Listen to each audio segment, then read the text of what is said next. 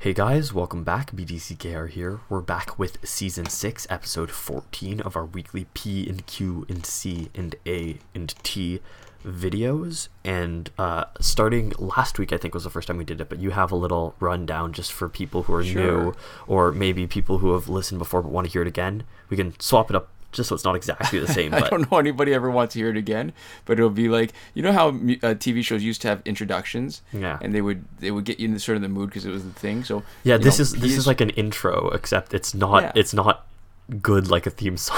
It's just us It's not talking. good. It's just more of us talking. yeah. So P is for podcast because we've got patrons on Patreon that have made it worthwhile uh, for us to give up ad revenue that lets everybody have the choice to listen to this as just audio without being tied to YouTube. Yeah, so uh, link in the description if you're on the YouTube video to if you want to listen to this in podcast form on any of the major podcasting platforms. Yeah, cues for questions, which is how this all started when we started getting questions in the comments on our YouTube videos and we decided to start doing something with it. Yeah, them. this, it was half of the title when this was a Q&A. Yeah. Well, that that's spoiler alert, right? Yeah. Um, C is for comments because not everyone who says something worth talking about is asking a question. Uh, A is for answers, which we have lots of, and you know we we focus on quantity and not quality. quantity of talking, not even quantity of answers. Yeah. we, we Um, answer some T- questions. Some occasionally we come to an answer to a question, and normally when a question is asked, we we do something approximating answering it. Yes.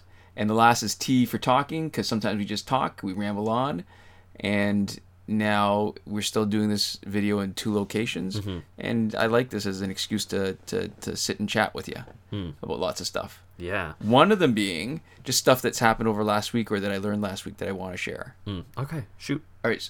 f- First thing is, radon is the number one cause of lung cancer among non-smokers. Now, I remember you mentioning, or I don't remember you mentioning this specific fact, but I remember you talking about radon. Is this something that you've learned this week, or you're just sort of remembering? I, I've bringing learned this week more in terms of the details of what it is. Because all right, so what I knew before was that radon was something that was potentially dangerous. Yeah. and so there's they sell kits at Home Depot and Lowe's, and I learned a little bit about how certain kits that are short term aren't as good or as useful as the long term kits because the amount of radon that you get. All right, so radon comes from natural sources. It comes from deep in the earth. It comes from building materials. Yeah. and it uh, forms a gas. And if the gas doesn't get vented, then that has a stronger effect, right? So Yeah. it's always coming up, but you, if you're in the open air, it doesn't matter because it just dissipates. Mm-hmm. So what I learned more were the details about why um, it's important how big an impact it, it has. Like that, it actually was a significant cause of uh, lung cancer. Yeah. So when you're in the basement, if you spend time living in a basement apartment, it's actually higher risk, and you can do something about it. So if it turns out that that there is high radon, uh, you can do stuff that will vent the uh, radon gas. So just venting the gas in the basement, like through a heat exchanger, will actually decrease your risk of cancer. So you don't just have to abandon the basement and seal it up if the results come back that there's a lot of radon. Exactly. So it, listen, there's there some tests. If you do something, just checking something out is not enough, right? Yeah. Like if you if you find out there's a problem, all it does is it'll if you can't do anything about it, it's just gonna stress you out. because you make you just you, use the radon test right in the I basement. used a kit. Yeah. So the, and it's um so you we had to special order it, and you can leave it up for between three to twelve months, I think. Hmm. And the longer you leave it, the better uh, measure you get because over the year it's supposed to fluctuate with each season. Yeah. and so that's why the short term ones are not good because it might give you a, a falsely high or falsely low reading for what you're actually at risk for. Okay. And so what Which was kinda uh, cool. Did you get the results back for that? We did, uh, and it was below the the the sort of threshold where you're supposed to do something about it. But all right, so the crazy thing is, so I work with a lot of people who I I think are are, are well, they I don't think they are otherwise very smart, but it doesn't seem to s- sort of register on their radar that this is anything significant. Yeah. And so I just think it's interesting, right? Because for all the the issues we make about smoking, especially now that smoking is not socially acceptable, Yeah. non-smokers have Or not socially encouraged the same way. I think it is still socially acceptable depending. Oh, on is it? The group. It, it depends on the um who you're talking to. I, guess mean, that's true. I, I know I guess that's true. definitely seeing a lot more international students at um uh my my campus and seeing people from a lot of different places. Uh, there definitely are way more people smoking um, than than just smoke where I, I lived before. So I think definitely depending on where you're where you're from, it is still Yeah. socially acceptable. because I think there's there's at least a little bit of inconsistency.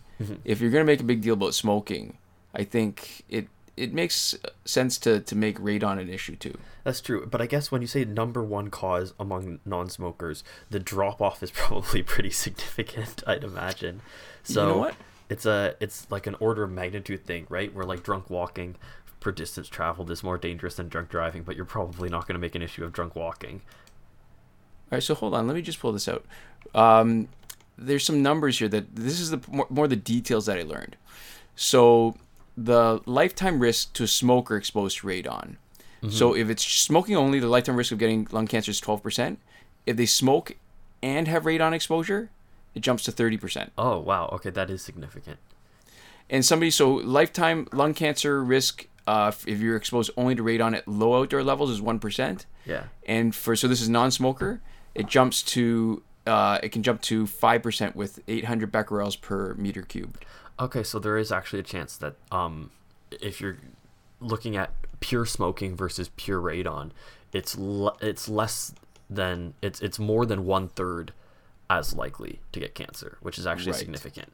it, yeah right it's not this is this is the part i learned i mean i knew that radon was a risk but I, I saw some numbers about how just how important how significant it was Yeah, that's true because when you combine smoking with radon, that's the worst. But if you if you just compare pure one or pure the other, that actually is still significant numbers. Twelve versus five percent is not yeah is not like uh, as big a drop off as I um, Right.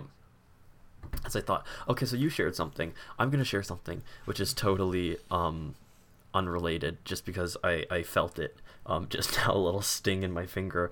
Um, I had a very kind of sad injury. I'm gonna say just sort of uh not not like actually i'm not like emotionally traumatized by it or anything but it's just um it was just an injury that happened and i just sort of looked at myself with disappointment because um, oh that kind of sad okay. That kind of sad. Yeah because i was um making i was i was too lazy to make myself a proper dinner uh and didn't want to go out or do anything. So i was uh just opening up a can of um chef boyardee uh lasagna mix which was it turned out to be actually pretty good but it was just i mean it was a little bit of a sad sort of uh inherent meal. It's just mostly lasagna and then like a, an apple and um some some oh soup. apple's healthy Yeah, I mean, but like a pretty, a pretty like sad kind of cobbled together meal, anyways. Um, and and so I was opening it with a can opener. I I went to pull the top off, and I sliced my finger open, not deep. but- Oh! but, just a little um cut on the edge of the metal can, and so I just sort of stood there holding my um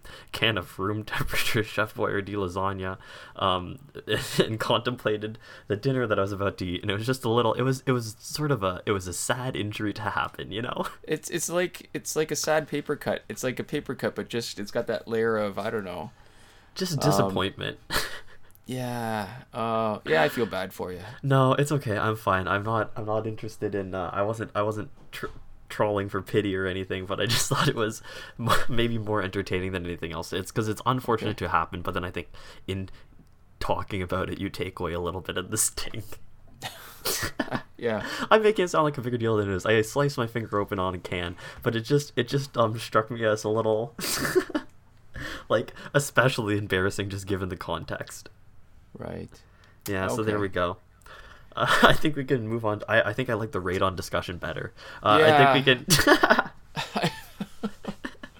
I know it's more personal. I know some people are listening for that, but I think I like the radon because it's educational because it's still something that I learned too, right? Like in terms true. of just the magnitude of the problem. I mean, this is also something that you learned. It's just not particularly um, yeah. useful. the lesson is don't eat Chef Boyardee out of a can. That's true. Um, I mean, I have some other cans of Chef Boyardee though. I got them. I got them for. Uh, I got them for free. Oh, is that the the food bank at the school? Yeah, it's not like a food bank exactly because there's a sort of like connotation of like need when you're going to a food bank. Um, but it's right. just like so yeah, it's they- like a they- student support. It's like a student like grocery thing. Right, yeah. right, No, so so I have I have a lot of Chef Boyardee of various kinds, and I'm I'm gonna be more careful with the And future, various future openings. yeah. Yeah. All right. Uh, anyways, our first question comes from Palindrome, and they say multiplayer mode is no longer playable for me because of the advent of the new metal characters. I would play with my Elite 10 level, and I'm assuming it's level 60, but it just says level level team, and would be annihilated immediately, even with specific gears, by maxed out metal teams. Like WTF, those teams are so overpowered against the conventional teams.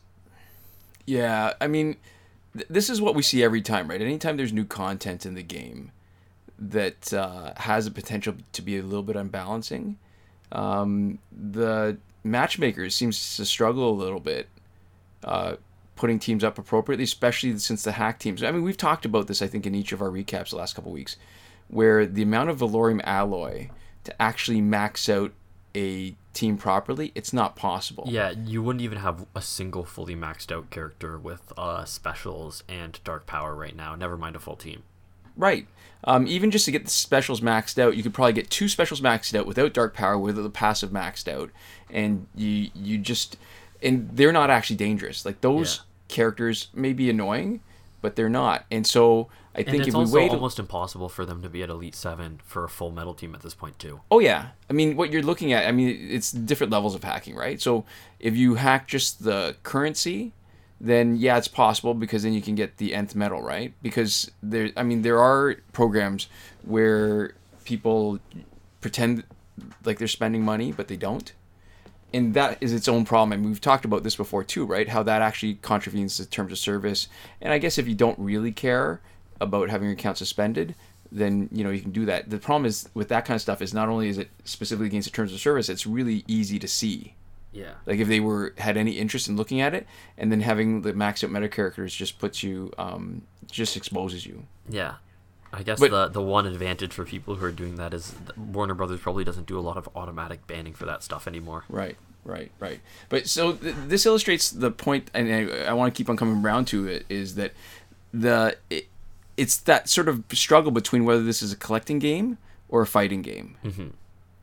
And if it's a collecting game, then I can see the appeal of maxing them out. If it's a fighting game, though, I, I don't because it means that what, what you're getting is, you know, when you hit the upper levels of um, when you max out characters, right, where their whatever their hidden um, threat level is, it's you end up seeing a lot of the same teams over and over.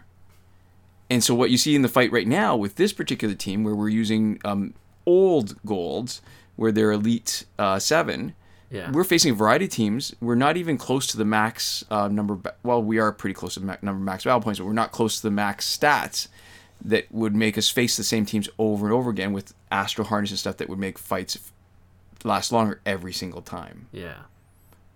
And so is is that better the way we play it because it's different, right? Like w- once you can get over the idea of playing this as a collecting game, mm-hmm. and you're willing to play it as a fighting game, I think I, for me it, it's got more longevity. It's more fun to play mm-hmm. long term. I agree. And um, I think maybe one thing that we could do, I don't know if you have any opinions on this because I'm not sure I know the answer to this question. Uh, what would your advice be for beating uh, maxed out metal teams if you if you're fighting them? What strategy do you think you would go with, just personally? I guess there's different levels. There's the there's the strategy of setting up your team, and then the strategy of fighting when you're there. Yeah, I mean, uh, just team setup. What do you think is a good team to, to I- take on a metal? set? So if if you're facing Shazam, New 52 Shazam, you have to have a tank. I mean, we used to mm-hmm. play some teams where you didn't really need a tr- traditional tank. Like for example, if you had an Arkham Knight team, you could play Arkham Knight Batgirl, and because she gave each of the Arkham Knight teammates an extra life, that would technically make them more tanky. Yeah, Um, but not like an actual tank. but not like an actual tank, right? So it would increase the ability to absorb damage, but it wouldn't buy you the time that you need if you're facing somebody that had mm-hmm. 21 seconds of invulnerability, right? Mm-hmm. Um, so the first thing is that you actually have to have a real tank, and maybe you need some of the legendary gear to set it up so that it's a tank that can really eat a lot of hits without taking damage.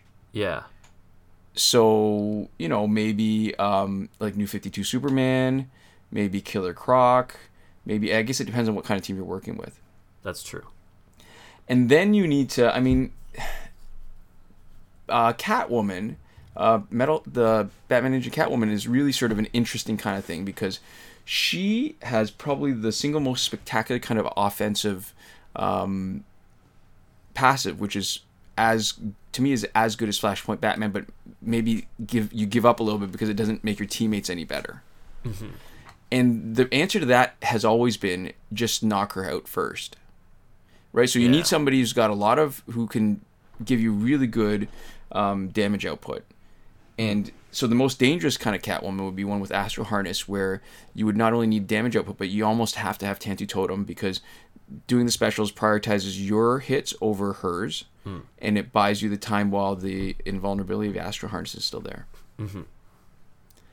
And that's sort of a general strategy. I don't know that um, anybody other than those two is particularly dangerous. Oh, maybe um, uh, Batman Ninja Nightwing is a little bit dangerous because you need to be ready to swap out when he or one of his teammates tags in and, and takes away your energy.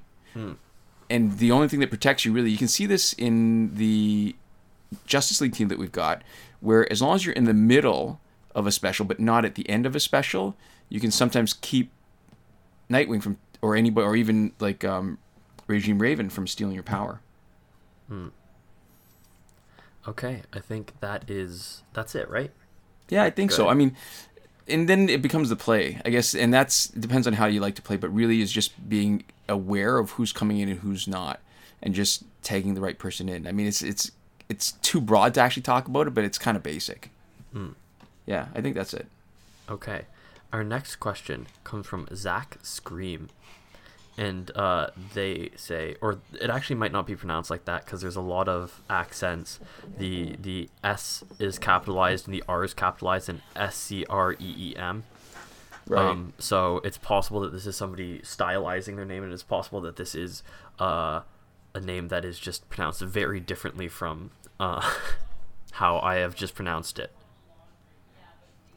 So uh, I guess let me know in the comments uh, if you if I did it wrong or if I did it right, uh, and if you would like to correct us or let. And by correct us, I do mean me. I, I say us every time, and uh, I always have to. I always have to backtrack. If you want to Well, correct me, I mean, technically it's both of us. us, Well, I you, you take on the said it wrong. responsibility, so you're the only one. You you leave yourself vulnerable. I'm sort of getting away with something because I. I don't actually. I mean, take it would it would be work. educating us but correcting me.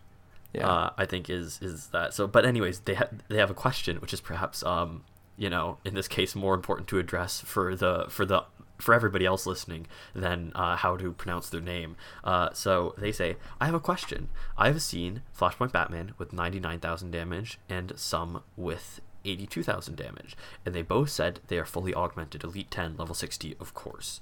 So, is there a difference between evolving a champ to Elite 7 at level 1, then level it up to 50, then um and leveling the champ to 50 first, then evolve it to Elite 10?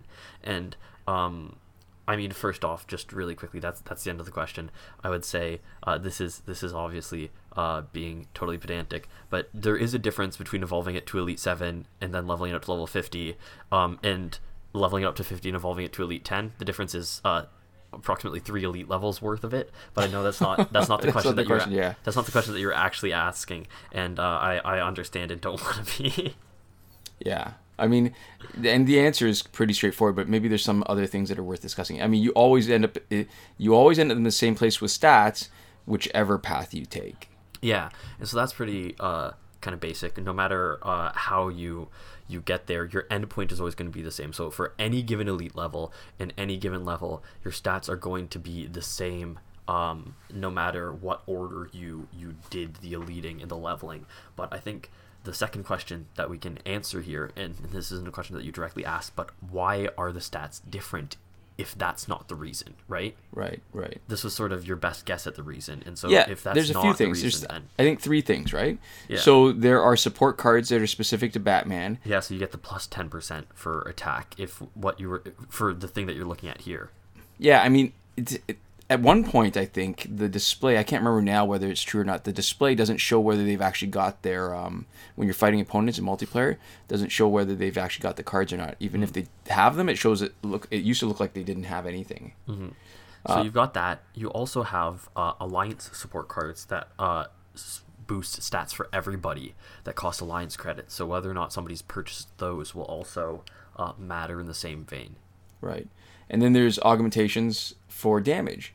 And so you can increase everybody's uh, stats, their damage or their health or whatever, by the equivalent of 300 of what their base damage is. So if you look at the card that's Elite Zero, Level One with no support cards, they have a, a certain amount of damage, certain amount of health. Each of those can be increased by the equivalent of 300, so that it will progress as you move up, like it was just a higher stat. Yeah. And that's why a high stat guy, when you augment them, they the impact in terms of just absolute numbers is actually lower, right? Or than um, somebody that's, uh, or actually, sorry, the absolute impact I think is the same, but the percentage increase is lower because they start off so high, and 300 is such a small The, percentage the, of say pro- the- 1500. yeah, the proportional percentage Yeah, increase. So if somebody yeah. starts out at 300, you double their stats by augmenting them. But if somebody starts out at uh, 1200, Right. you only increase their stats by 25%. right. Um, yeah, okay. So there, I think that's that's the answer to that question. So but is there anything else worth to talk about? But see, the the problem in, in terms of just how useful a card is. I mean, there's two things, right? So there's the usefulness of card versus just how powerful, and that really comes down to the sort of online offline thing where Yeah, there's th- this, is, matchmaker this or not. is very similar to what we were talking about earlier with the collecting or playing, right? Mm-hmm. Where um, eliting them and uh, leveling them up all the way is a, or leveling up happens naturally, but leading them all the way is a collecting thing. And in the same way, augmenting them is also a collecting decision instead of like an inherently Right. playing decision. Because if you're using them in online, uh, it doesn't really change anything except for the people that you fight. And the, the change that that makes is, I think, uh, we would definitely argue a negative one as long as you're not increasing battle points. right. Um, so once you're at maximum battle points, augmenting people for attack actually is like pretty strictly a disadvantage, I would say. Yeah, and my best advice actually, as far as the two two sort of streams, like we're talking promotion, which is the elite level, or just leveling up. The most important thing I think to do is actually level them up for, first if you want to have them useful and flexible to decide what you're going to do with them later. Because if you if you promote some somebody up first and then use them a lot and you like them, you can end up leveling them up past the point where they're useful to you the same way. Yeah, past the point where they are um, like matched with all your other characters. Right. So let's say So- you have somebody who's elite seven and now they're at level twenty. Say, oh, now he's perfect, but that level twenty you can't fix in Mm-hmm. time. It's going to just keep on increasing. Then you're not going to have any kind of stability for, like, you can't use them long term that way. So so yeah, what what you want to do is be able to have the ability to bring them up with elite levels because you can control exactly the rate at which that happens, but you can't control Right. that for leveling. Yeah, I mean, you can't fine tune it, right? Like the elite mm-hmm. level is a, is a jump, but the levels, or sorry, the elite promotion, whatever, is, Yeah. is are relatively big jumps, but the levels won't stay where they are. Yeah. So even though it's finer, it doesn't really help you the same way. Yeah. So there we go. Oh, you got you got another little note here in between the questions that Yeah, you so, wanted alright. to talk about something else that's not. so so this was a kind of a productive week.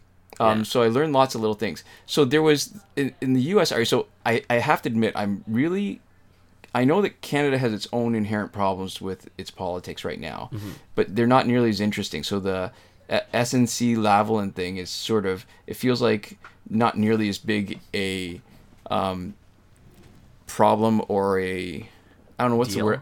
Yeah, Spectacle. or you know when it's I don't know the the word escapes me now, but something big and bad, like some sort of um. Uh, I'm totally brain fart here, but the American ones seem much more interesting because there's sort of a fundamental disconnect between just knowledge and what they're fighting about. Because there's a guy, I think it's Robert Kennedy, who's either a senator or a congressman or something, and I read something that made me think that, or I think it was him. I hope it was him because I'd, I'd hate to accuse somebody of the wrong thing, but he thinks chickenpox parties are actually a good thing. And then I read something else where somebody else was chiming in and saying, um, not only do chickenpox um, immunize you against uh, wild chickenpox infection, it immunites immune uh, vac immunizes you against future chickenpox infection, but it also uh, protects you against shingles. So do you remember? It's a Kentucky governor. Let Is me it? see. Okay, Uh, who is this? Matt Bevin. okay. So do you remember the Great Brain series by John D. Fitzgerald? I do. Yeah. that was great. like I mean it's it's kind of stupid to say that. I can't think of a better word right now, but it was it's a, a, a, a middle age reader maybe series Yeah. of books, and it was um, I don't even remember what the time frame was, but it's like you know the late 1800s, I think. Oh yeah, it was it was like I don't, I don't remember exactly, but it was like noticeably like super super old. Right, and th- they actually had chickenpox parties in a time before they had um, vaccines, and it wasn't really just chickenpox parties. It was anything. So it was like measles, mumps, whatever. Right. So it was the idea that instead of waiting for for uh, one of those childhood infections to catch you whenever it caught you, you're controlling. Yeah. So if one kid in the neighborhood got chickenpox, you would get them all together. Yeah, Or your this is- family. this is exactly what Matt Bevin said he did in this article. His nine kids, uh, a friend, a, a neighbor had it, and he went and made sure every one of his kids was exposed to it and, and got chickenpox and did a total, got got all of his children, uh, chi- uh, to have chickenpox and thinks that we should not, that the government should not. I say we like I'm the government. Um, like I'm the true. government in America, You're the Which is, which is especially inaccurate because I'm not even allowed to vote in America. Never mind be voted for. But so um, he suggests that the government should not be regulating vaccination. Yeah. Okay. So here's the the problem. I mean, I guess there's different arguments here for it, right? There's that sort of libertarian kind of argument where um, the government should not infringe upon our rights. Yeah. And I think this is one of those cases where potentially, at least if you believe the science, the the greater good, you know, the same way you have laws for seatbelts, the way you have laws for insurance when you drive, the greater good Or you have laws everybody. against assaulting people. I think is maybe a closer parallel to draw here. Oh, yeah, I guess that's true. It's any kind of stuff where, you know, the government, you know, intervenes for particular good. Yeah, on behalf of safety. Right. So, but then the argument becomes it shifts gears from, okay, so the, we should keep the government out of it to say, well, if we give them vaccines, then maybe the idea goes, all right, so shingles is supposed to be a reactivation of chickenpox virus. So you get Yeah. chickenpox, it's all over your body. It the virus never actually goes away. Even though you recover from chickenpox, the virus stays in your body and it can become reactivated later when your body's immune system is weak. So the the next argument against it, when the first one about you know your freedoms and stuff, when that argument fails, Yeah, because I think I, I mean we should address it as far as I'm concerned because of herd immunity and just how that works, um, and just personal safety. The government is making an executive decision to place um, people's safety over people's right to be wrong about science. That's true, but no. But see, this is why the the the science arguments are always the most per- pernicious because, so th- the argument is that, um, so shingles is when it reactivates and your body can suppress the chickenpox virus, and because the incidence of shingles is increasing, the argument is well, it's the vaccine programs that are causing it because now you're getting less wild chickenpox virus that the older people are being exposed to to remind their immune system every once in a while to keep on making antibodies so that they're less likely to have uh, a shingles outbreak. And the one of the things that's that I've seen used is that the NHS, which is the British medical system, actually has a position saying this is why it's not a part of uh, routine vaccination, and they s make a case that um, well, if you it's potentially more dangerous for those who were who are unvaccinated because um, they're going to be getting it when they're older because they have less of a, uh, a chance of being exposed to it, and they are the people who have not had the vaccine are more at risk of getting shingles because they don't get the the wild virus kind of reminders to their immune system, the little boosts. So that's that's interesting. That is one argument. I But- would say. and it's it seems pretty convincing on the face because I mean this is the NHS right so it's a bunch of doctors but also a bunch of policymakers but I think they've got it wrong because so the CDC has actually addressed that specific concern saying okay so um, yes shingles has been increasing around the same time that the U.S. introduced uh, the chickenpox vaccine routinely for kids but the rate of shingles was increasing before the introduction of the programs and it, after the introduction of programs, the rate of increase did not jump. and data from other countries where they do not have a, a, a mass vaccination program, their rates of shingles were also increasing.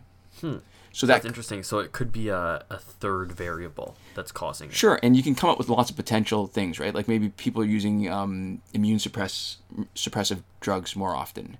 Um, maybe there's other kinds of illnesses that are affecting, you know, like for example, diabetes is something that affects your immune system a little bit. Ooh, that was a mistake. So Rebirth Raven just dropped in, and I did not tag out Luchador Bane fast enough, and she took all my power and then knocked me out.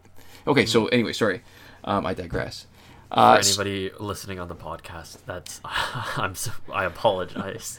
But it's it's like the same argument, right? With that happened with the MMR vaccine, where yeah, sure, there Oh my was an no, but there was an associational uh, increase of uh, autism diagnoses with the uh, use of the MMR vaccine, It and turns out it was not related at all. Two two things can be increasing at the same time. yeah, not causally at all. And so I think this is another one of those cases where, without you know, it's it's definitely a weaker argument without a particular scientist with a financial conflict of interest making uh, putting forth fraudulent uh, research to try to Yeah.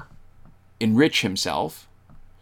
So it's not nearly as strong, and but it's still the same kind of thing, right? Like without digging a little bit, if you just you know somebody gives you a link to the NHS saying, "Oh, this is why we don't vaccinate kids routinely for chickenpox," then you Yeah. end up with uh, the sa- potentially the same sort of situation of Yeah. missing out on one of the the few. I think there's there's a lot of things that happen in science and medicine Mm-hmm. that are really good, but you know. You know, you make a case for antibiotics, but even more important than antibiotics was, you know, washing your hands. Mm-hmm. But to me, vaccines are one of the sort of great um, victories of modern medicine, Yeah. and it's it'd be a shame to to waste it for. I don't know. It, Is stupidity too strong word? Maybe, yeah. I, see. I was trying to find. I was almost sure there was a joke, like an XKCD, about correlation and causation, where they found like correlations between stuff that was very obviously untrue. Um, but I, I can uh, just say that I saw something. Uh, I don't remember what country it was in, but there was a correlation uh, between the number of storks that lived on um, that lived on a particular house and the number of children in that house and so you can you can look at correlations like that where like you know two numbers increasing kind of it um like in the in the same conditions uh, and there can be totally separate reasons uh, that um that you should be drawing that are separate from the conclusion. So two two numbers going up at the same time i mean the number of cell phone users is also going up. The number of places that have like access to like wireless internet is also going up. And you could you can make the argument and i think it would be totally wrong that you know wi-fi is causing shingles um but oh, that um, reminds me of a good joke. But anyway, sorry. Go ahead. no, but anyway, so I did find this um, other XKCD about it, um, about correlation causation, which is, uh, and I'm just going to read this because I find it entertaining. Um, I, I, I feel like this actually is uh, probably not fair use because we're not using it transformatively at all, and it's just somebody else's content. We're just sort of referring to it. Um, but I don't think Randall Munroe is going to uh, sue after us. us? So yeah, um, here's here's the joke, stolen completely, uh, without comment or edit. Uh, please don't sue us. Uh, I used to think correlation implied causation. Then I took a statistics class. Now I don't. And then uh, somebody else. Sounds like the class helped. Well, maybe.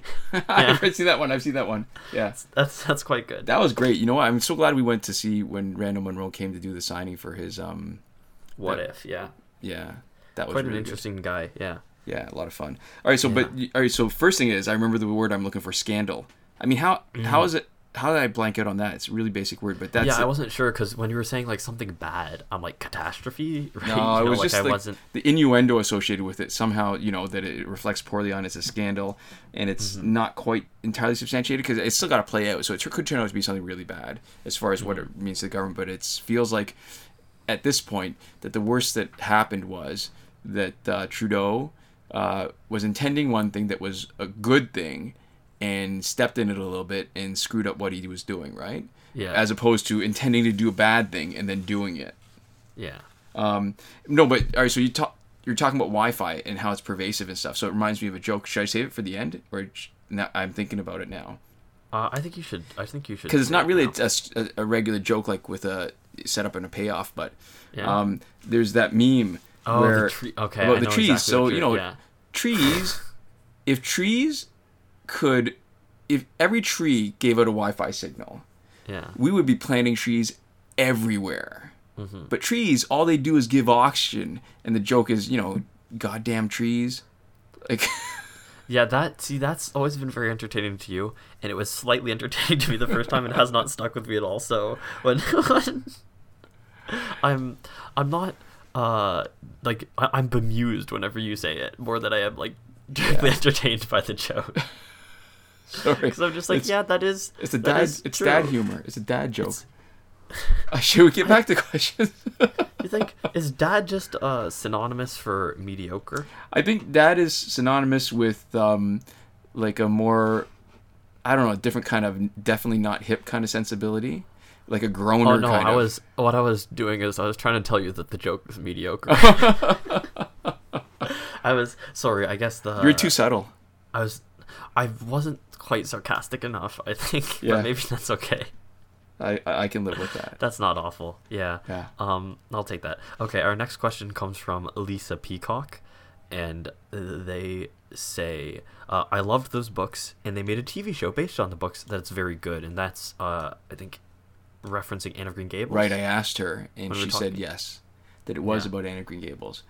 And what's kind of cool, all right, so Anne Green Gables, written by Lucy Maud Montgomery, she wrote a bunch of books. She's Canadian, Canadian content. Mm. which and- makes sense. Yes. And it said in PEI. it was, and she wrote a bunch of other books too. So one of the things, it's like the Great Brain stuff with John D. Fitzgerald, where I end up reading stuff that wasn't even the series, like um, uh, Papa Married a Mormon. Oh, Papa Married a Mormon was quite good. That was a little more autobiographical, wasn't it? It, it seemed like that for sure, and it was definitely more adult. Yeah. Um, so you know, it's like the Great Brain series. So I tracked down as much of what the author wrote as I could, and so I even read uh, a biography at one point. But the key was, I mean, what's have you seen Russian Doll yet? I have not. Seen Okay, Russian Doll so yet. Emily of New Moon is kind of prominent, like not necessarily this. Well, sort of the story is prominent as as a as a minor plot point in the series, and it's cool because I remember reading that too. It was one of those things that you know when you're digging around, and what I it's it's almost a shame that I don't have enough time to read as much because there's so many good books now. It's like the same Yeah. issue with content, whether it's on TV that or or um, online or whatever, where there's just too much content, not enough time.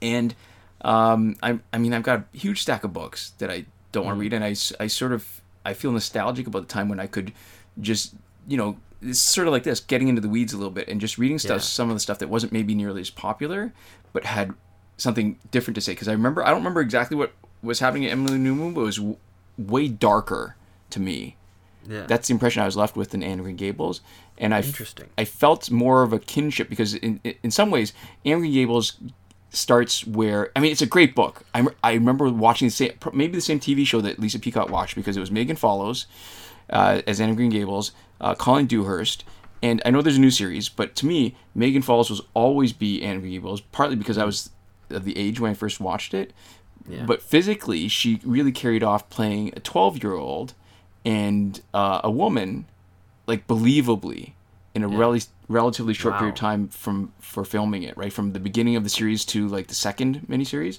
Yeah. and back then n- well i guess vcrs were available but we didn't have one and so the only time i could watch it was when it was on tv Mm-hmm. so it, i don't know if you've got because your your whole content consumption is so different yeah, my content consumption consumption is basically Netflix and YouTube.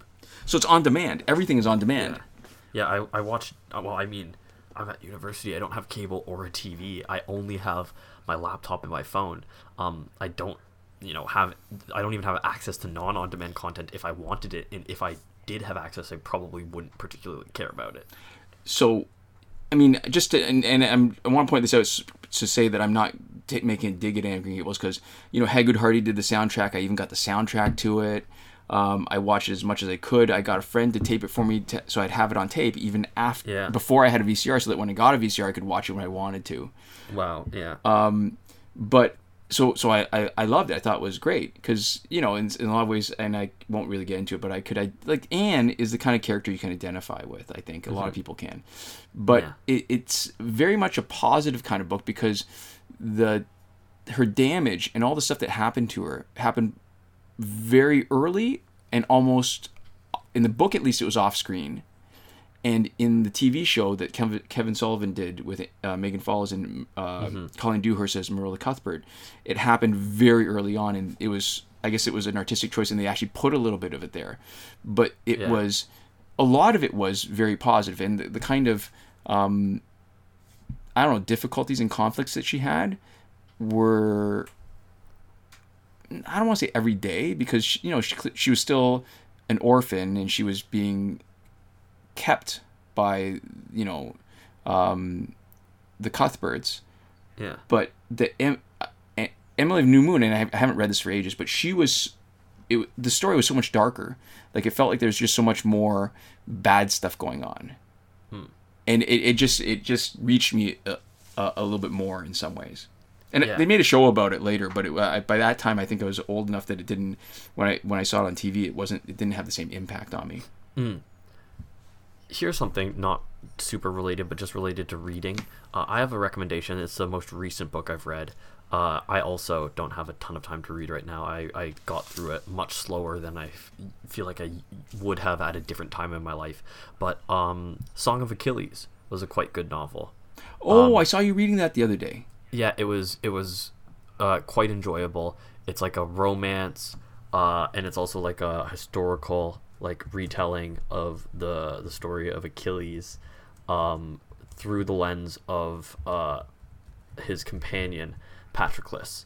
And so it's uh it's quite good. I forget what it's uh retelling of. Is it uh I think Homer? The Uh, Iliad? It, I- it- well, isn't the Iliad? Well, no, no, the Odyssey is about um, Odysseus. Odysseus, yeah. So the Iliad was about the Trojan War. Uh, yeah, so then this is also about the Trojan War. Okay. And so maybe a little bit background to it. Achilles was the guy who um, was vulnerable in his tendon because uh, he was dunked in in the you know basically the the warrior equivalent of never wet, only never die. And Yeah. uh, that one part where they were holding on to it's like when they mold plastics and there's that little bit of thing sticking out because that's what it was attached to when they were dunking or, s or cutting on the mold or pouring it.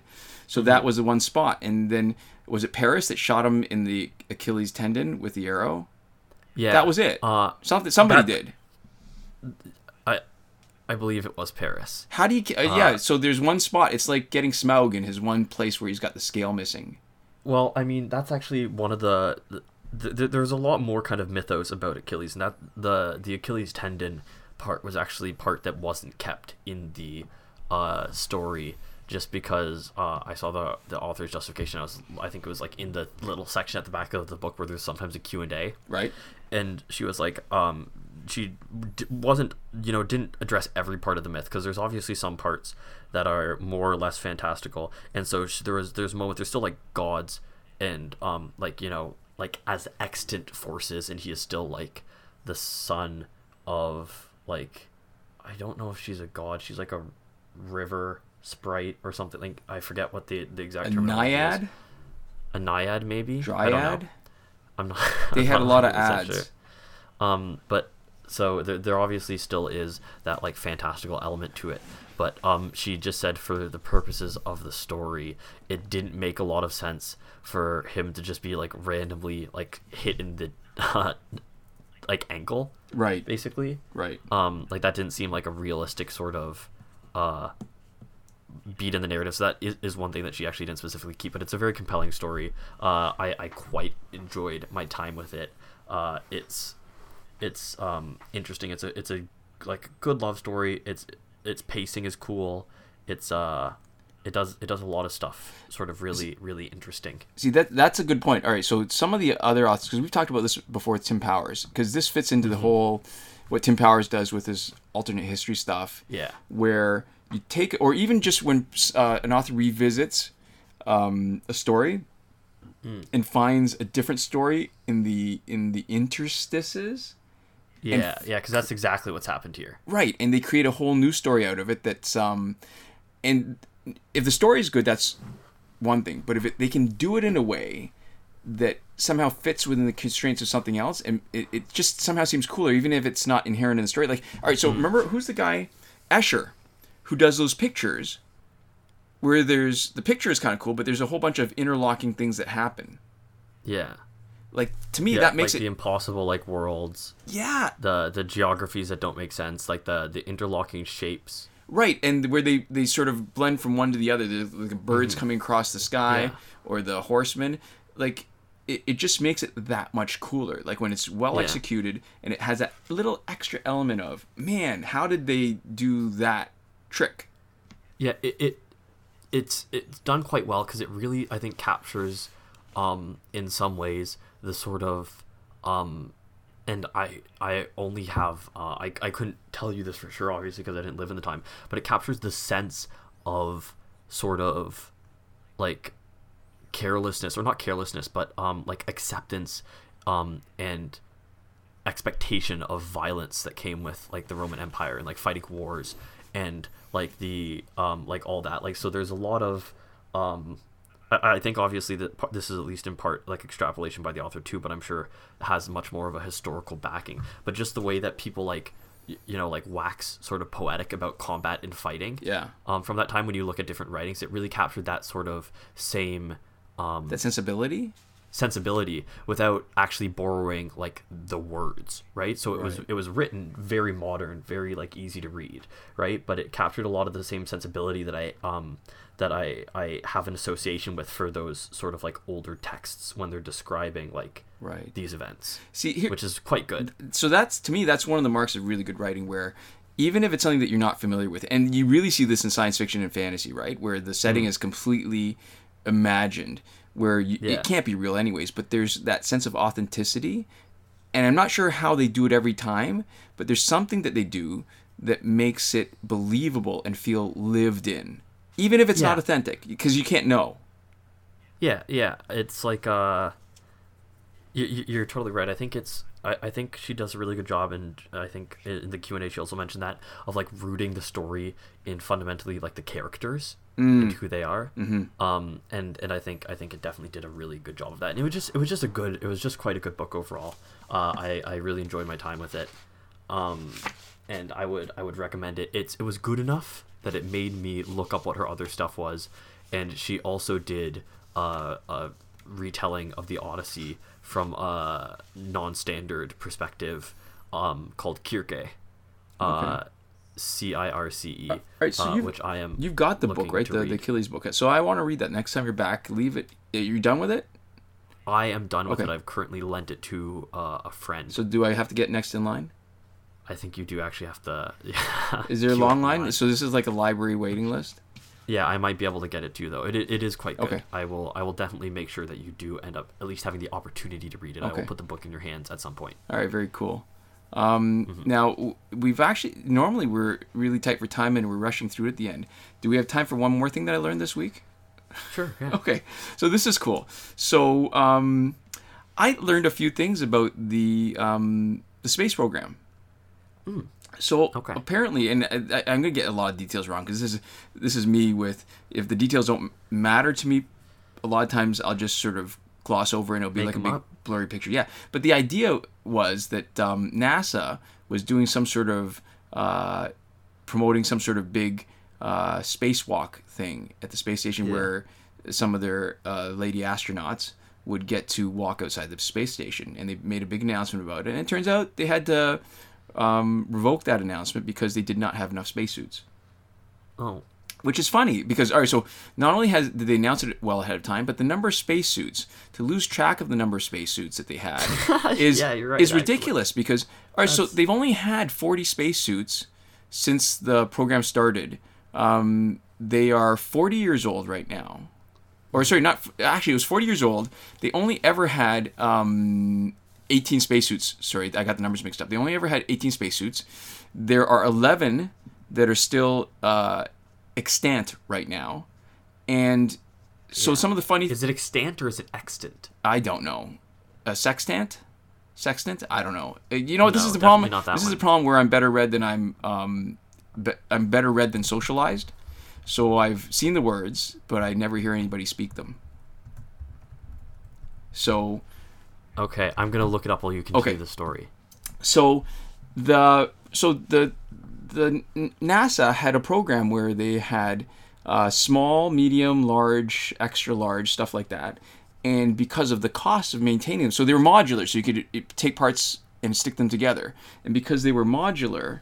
Um, you could adjust them for different size people, but because of the expense of maintaining them, because they were only meant to be in continuous use for, I think, either six years or a certain number of walks, mm-hmm. then they were supposed to refurbish them down on land, but they a lot of them never did. So that's why they're down to 11 spacesuits. And to save costs, they got rid of the extra large and the small. But then because they had enough, they're mainly men astronauts. They kept they brought the extra large back because they needed them. And so now that they mm. have women there, they don't have any the right size for them. Yeah. And what's interesting is that the Russians took a different approach. So they have the so the NASA ones are called EMUs, and I can't remember what they stand for. Um, but the Russians have one called the Orlan, O R L A N. And instead of making them modular, they just made them, I guess, one size fits all. Because one thing I read, I found a listing for somebody trying to sell one, and they said, "Oh yeah, it you know it fits people from." I know, right?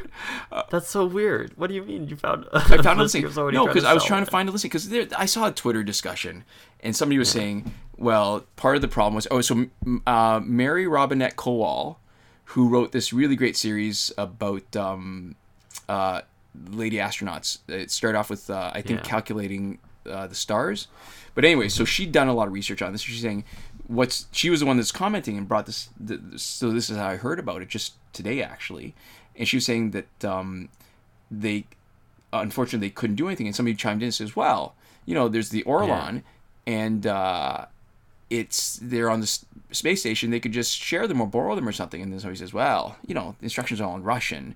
And maybe maybe you don't want to be using uh, critical equipment the first time when if you make a In mistake Russian. you will die Yeah, that's right? fair. And then the guy comes back and says, "Yeah, but you know they already know Russian.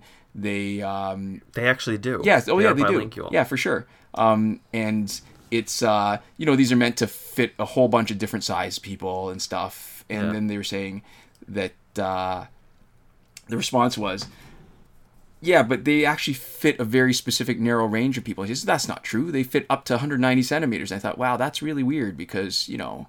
I think the upper limit of what you need to size it is probably not what you need where, where you need the wiggle room for for uh, women, right?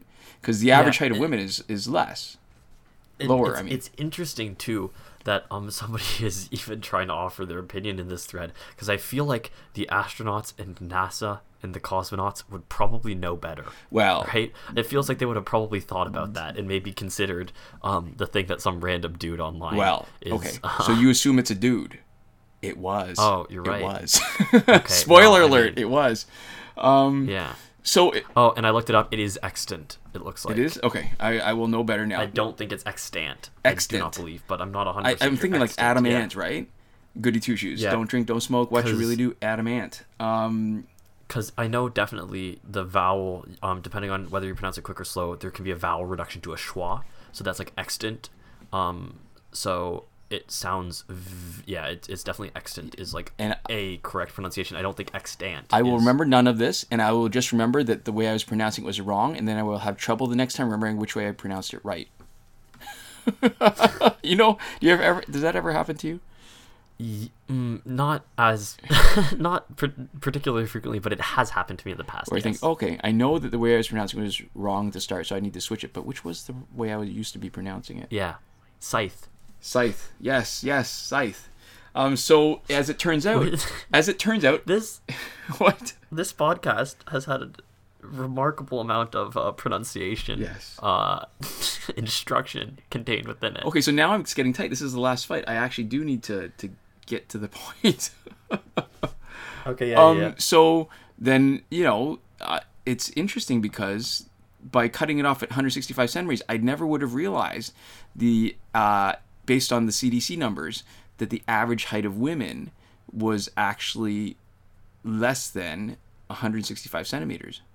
165 centimeters is actually the 67th percentile of uh, the height of women in I don't know like 2015 or something 20 something in the Yeah. 20 after 2010.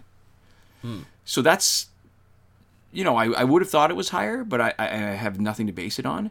But it means that what that those cosmonaut suits, those Orlan suits, would do is exclude um, 67% of uh, the female population. So 67% of uh, female astronauts, if they're about the same height as the average American woman, would not be able to use those suits.